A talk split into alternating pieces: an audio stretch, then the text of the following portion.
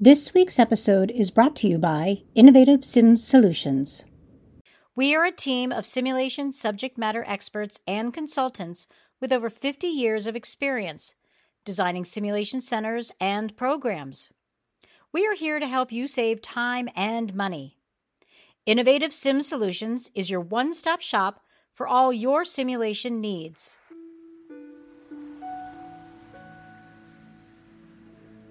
Welcome to the Sim Cafe, a podcast produced by the team at Innovative Sim Solutions, edited by Shelley Hauser.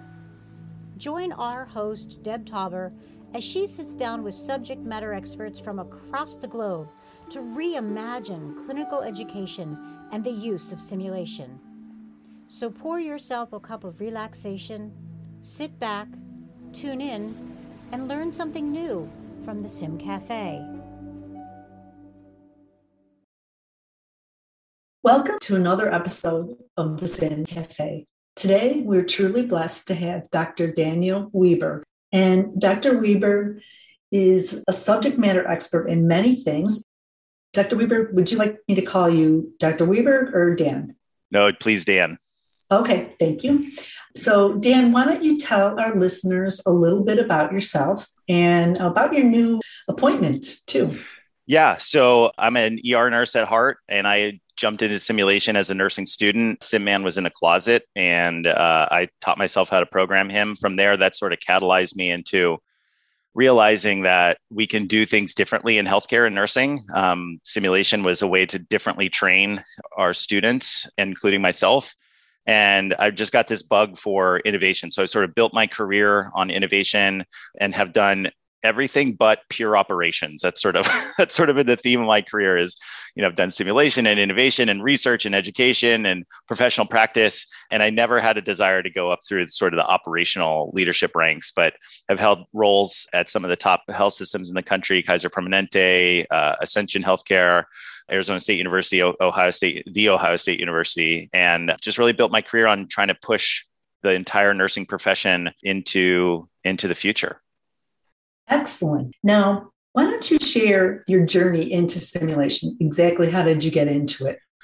Yeah, so I was a senior nursing student and I was sitting in one of our classes, one of our nursing theory classes, and they said, for your senior year, you have to do a project. And um, I was like, okay, what does that mean? And one of our faculty came up uh, and her name was Bunny Castenbaum. And she said, We have these simulators we bought. We're trying to rethink nursing education. We need somebody who's sort of tech savvy to come in. We're going to do, you know, one or two students to, to, to sort of craft this senior project and I signed up and I I think I was the only one that signed up and I basically locked myself in the room with SimMan for about 2 weeks just pushing buttons and seeing what he could do and ultimately learned how to program automated scenarios with him. So the first one we made was Coder Johnson, which was code scenario, uh, and um, I think it was a V-tach code, ACLS code.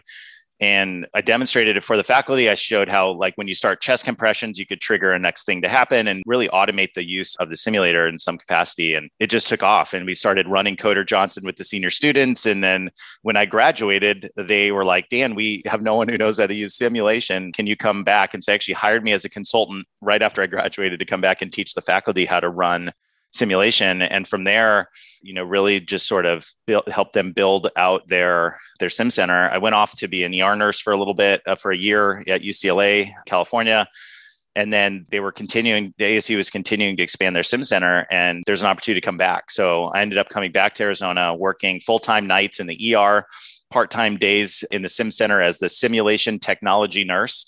And I got to do everything from programming to moulage to running scenarios to being the voice to even teaching some of the courses and really sort of and this was before simulation was sort of ubiquitous. So we were trying to you know learning as we went. And so we we were trying to figure out you know how to do debriefings and and really just sort of building how sim is now taught from the ground up which is which is really fun. And then from there just sort of consulted a little bit on uh, with different nursing schools and programs on simulation. And that was sort of my entree into the larger innovation technology space within healthcare. Simulation was really really my start. And then sort of wrapping that up is when i ended up doing my phd In innovation, I use simulation, the adoption of simulation in a nursing school, as a proxy for how change and innovation occurs in an organization. So I did a case study on a nursing school that was adopting simulation for the first time and looking at all the leadership characteristics, translated that sort of case study into innovation behaviors that would allow for successful adoption of innovation really in any organization. So SIM's really been my core. Excellent, excellent. Dan, what year was that that, that you were at Arizona State when you opened, you know, Yeah, when I pulled SimMan out of the closet, that was 2004 or five. So, um, so it was 2004, 2005 when we pulled SimMan out. When I did my dissertation, it, it was, I think we started the data collection in 2010 and yeah so that is really that that kind of five year period between 2005 2010 and i think that's really when simulation was really starting to take off within nursing school so that was sort of the growth years and now it's just expected across the country excellent excellent story now can you share your favorite or most impactful simulation story with our listeners ooh there's so many. I mean, I'm you're bringing back memories of like students crying over SimMan. you're bringing back memories of like these aha moments that happened. You know, I think one that was cool from a moulage standpoint is I figured out how we could make SimMan urinate into a Foley. That was kind of fun to figure out like how do you set up this pump offsite to push when they gave Lasix to check the urine sort of thing.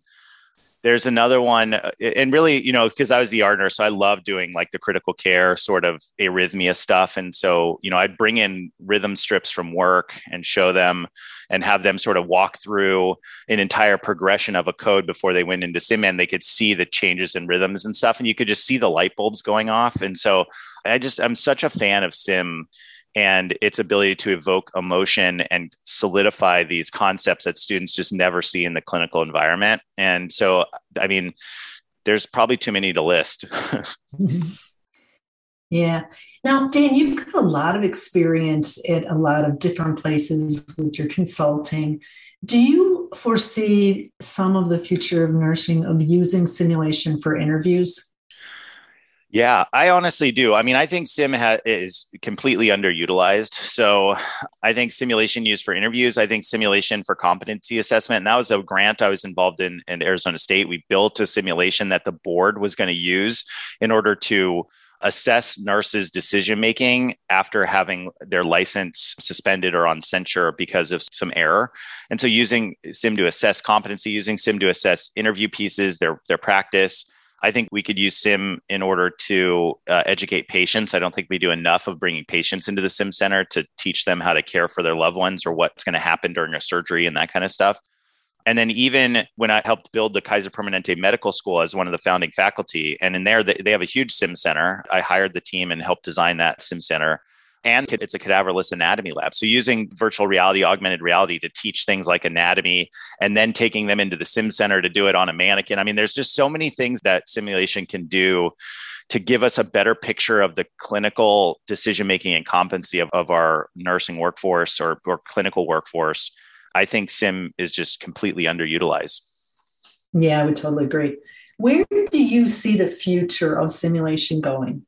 Yeah, well, I don't know. I guess if you ask Zuckerberg, he's going to say the metaverse. But you know, I think it's going to be this mix of sort of physical mannequin and the augmented reality on top of that. And so I, I, know the big simulation manufacturers have come out with some things related to that, some goggles and things that can place either moulage or data on top in, in sort of this augmented reality piece. I think that that's going to be huge. I also think that because we need to train more clinicians more effectively to produce more because we have such a shortage across almost every profession that simulation is going to be adopted more for nursing school in general and maybe we see a decline in the number or the way we've done pure clinical hours with patients and move those to simulation to prepare and so I think we have to think about things differently because the limiters in nursing education right now are clinical assignments and faculty. But with simulation and virtual reality, you can actually expand the reach of that content massively. And so I think we have to double down on things like sim in order to train more people more effectively to provide the care because there's there's not enough. I totally agree. Can you share with our listeners some of the things that you learned and did during the pandemic? Where where were you? What's your story? Yeah. So I was in a interesting position. I had just left Kaiser Permanente and joined a startup company called Trusted Health, which is a staffing marketplace for travel nurses. And so I had started in the late 2019 and quickly after we started getting the COVID spikes and things. And so in the first wave in New York, we our company sent over 200 nurses to New York on a plane within a couple days and then throughout the pandemic, of the heavy part of the two years of the pandemic, I was uh, basically a chief clinical officer for Trusted Health, and so I was doing everything from you know supporting nurses and standing up mental health support systems for them to maintaining quality of nursing practice. And issues happened having to deal with that or report to the board of nursing and those type of things going through a JCAHO staffing assessment. And so really got to see across 5000 hospitals and several thousand nurses who were out working across the country. And it gave me a great insight to what's broken in healthcare. And one of the biggest things is how we assess competency and how we train and do onboarding of nurses. And I think you know, there's a huge opportunity for SIM to play a part there.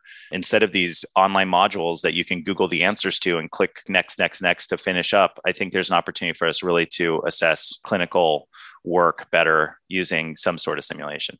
Excellent. Now, can you share with our listeners the biggest thing you'd like them to know, like something that you learned and it changed the way that you practice, almost a personal aha moment? Yeah. I mean, for me, it's really, it was a leadership thing. And so I was working in the ER and I was working nights and we had our pre shift huddle that we had every every night where the manager would come in and kind of talk about you know how the unit looked that day and that kind of stuff. And this time the director of the ER came in and I remember like why why are they here? What's going on? And she got up in front of the room and you know we're all just trying to finish our dinners before we get out on the on the floor. And she said we're over budget this month. We really need to sort of clamp down on that. And so one of the things that i've decided we're going to do is you guys need to stop using so much gauze. Like that was her answer. And i was like we're an er like where like use less gauze? Like what what kind of solution is this? Like where do people like you sat in your office and you thought about all the ways we could reduce the budget and it was stop using gauze in the emergency department. And i was just i was just so frustrated. And the whole i looked around the room and just everyone's like what? What are you even talking about? Like what an irrelevant sort of thing and so that shift, we used as much gauze as we possibly could, which probably mm-hmm. wasn't the right thing to do. But it was just, we were just so baffled by this just lack of understanding of what actually happens out on the floors. And I think that was a moment that I realized you know, we have these people in leadership positions. They're not always prepared or know what they're doing. And so I was just fascinated by like, how do you lead? What is the science behind leading? Are there special tricks and things you can do to actually be a good leader? And that sort of catalyzed me into my master's program and my phd program and then you know all, all the the writing and teaching and stuff that i do is just like we there's a way to do it and that wasn't it. And so like how do you prepare leaders across all parts of healthcare to actually understand the science of change the science of innovation and adoption of new things and and problem solving? And so that that moment though i just it's something i write about and talk about all the time. It's it's um, that really just made me realize just because you have a leadership title doesn't make you a leader and there's ways to do it and throwing stuff at a wall and seeing what sticks isn't it no, I totally agree. I remember I was a clinical educator in level one trauma center, and for some reason, everyone was to wear white and they were to wear white underwear. And I remember one nurse just didn't want to do it. And so she would, she'd wear like crabby pants underwear and, you know, to just get leadership riled up. I mean, mm-hmm. and it's just like you guys with the gauze. Like, how much gauze can we use? I'm sure it was all over on the on the Pyxis and yep, yeah, yeah. And part of me, and now that I know, I understand sort of how systems change and that kind of stuff. Those provocation moments, like wearing the, the crabby pants underwear and stuff, there's something to that because why people don't change they get in routines. And so you get in this routine and you never break the routine. And so you just get used to it. You never question why you do these things over and over and over and over again. And we saw it in sim too. Like you'd come in and the faculty would just start lecturing at their students that using the power of simulation in the sim center to actually show them. And so we had to break that routine of not about content delivery. It's it's not about always following the rules about questioning them and bringing evidence to show that maybe this isn't the best way or you know maybe it's not as culturally sensitive or whatever it is and to break that routine by wearing different underwear or using more gauze, this doesn't work. It's sort of that positive deviance sort of stuff that I think ultimately helps people question the routines that may not be as relevant as we thought. Yeah, I can see people. Oh, hey, let's pad the side rails with gauze for. yeah. Let's go. Te- let's go TP the office in gauze. no, it, yeah, I get it. I get it. Is there anything else that you'd like to share with our listeners? You want to talk a little bit about your new appointment and what that's going to mean and how yeah. you're going to effectively use that? Yeah, so I'm excited. Recently got selected as a fellow for the American Academy of Nursing, which is amazing honor. I think it's 0.1% of the profession has that fellowship. It, it demonstrates sort of an international impact and significant contribution to the profession, which is an awesome honor and want to thank my two mentors, Tim Porter O'Grady and Kathy Malloch, as sponsoring me and, and helping me go through that. But I think when what I wrote in my LinkedIn post about it was for me, you know, people question, Dan, why are you going to be a fellow? It seems like something you do at the end of your career, sort of thing. And for me, it was validation that the work I've done is recognized, which was really cool. But for me, also, you know, I've built my career on sort of honoring the traditions of nursing and healthcare and then pushing it past where it is and trying to push it into the future and sort of fellowship is a recognition of that. So it, it validates that you meet the criteria that's been set up for a long time. Uh, it's, it's a it's a long held sort of recognition. And then use that platform to help say hey look this is legitimate stuff that i'm not just throwing stuff at the wall But i've met your criteria now let's continue to push forward on it. So i'm excited to to use that and really have another cohort of some of the top people within the profession to be colleagues with and help them shift into the future and hopefully push them, you know, using things like simulation as the backbone for care and education, I think there's just huge opportunities that nursing needs to jump on. Excellent, excellent. Is there any specific research projects you're going to do so with this fellowship it's not necessarily research focused but there are different sort of committees within the academy that you can jump on. And one of them is a future of nursing sort of technology bend.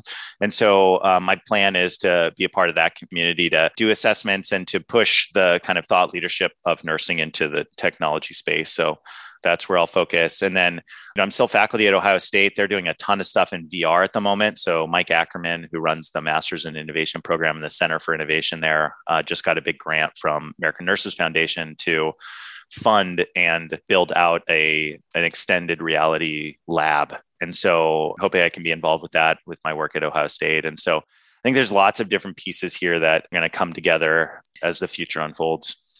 Excellent. Now, is there anything else that you'd like to ask me? You're much closer to the sim stuff than me. So I would, you know, where where do you think the biggest gap in sim is?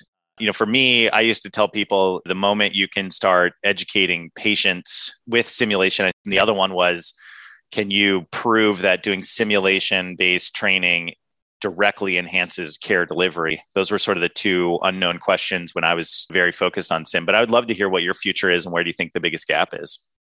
I think the hybrid is in the future. Uh, augmented reality, virtual reality, simulation, all of them together. One of the things I feel really passionately about, what I'd love to see is teaching done for patients, maybe on their iPhone or device, so that when they leave, they can see what they're supposed to do, what's expected of them.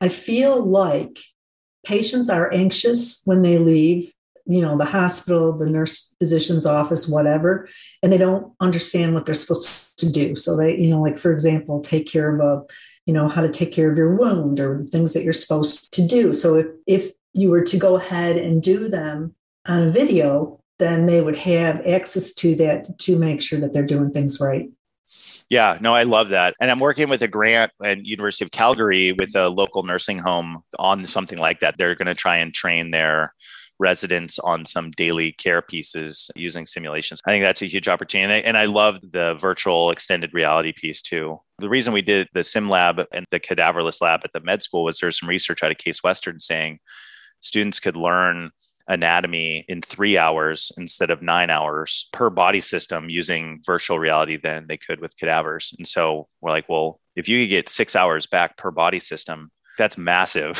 like, you know, that's like, I don't know, 24 hours back in your curriculum for that year.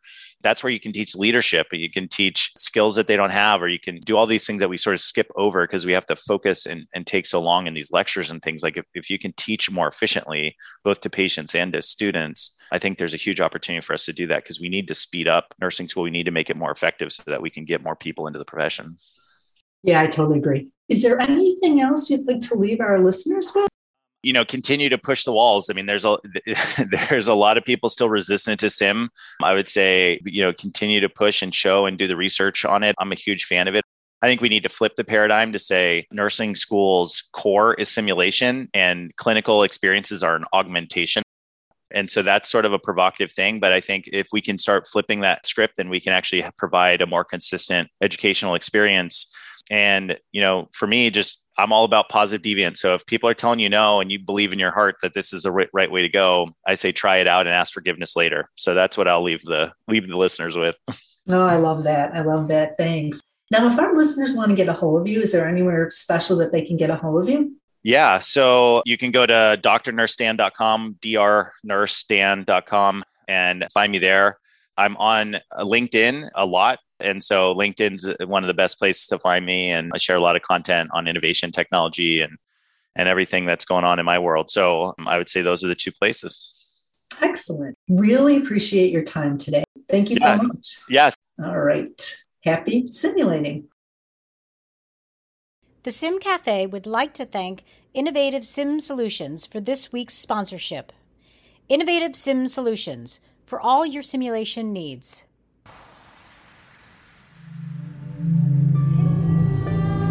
Thanks for joining us here at the Sim Cafe. We hope you enjoyed. Connect with us at www.innovativesimsolutions.com. And be sure to hit that like and subscribe button so you never miss an episode of the Sim Cafe.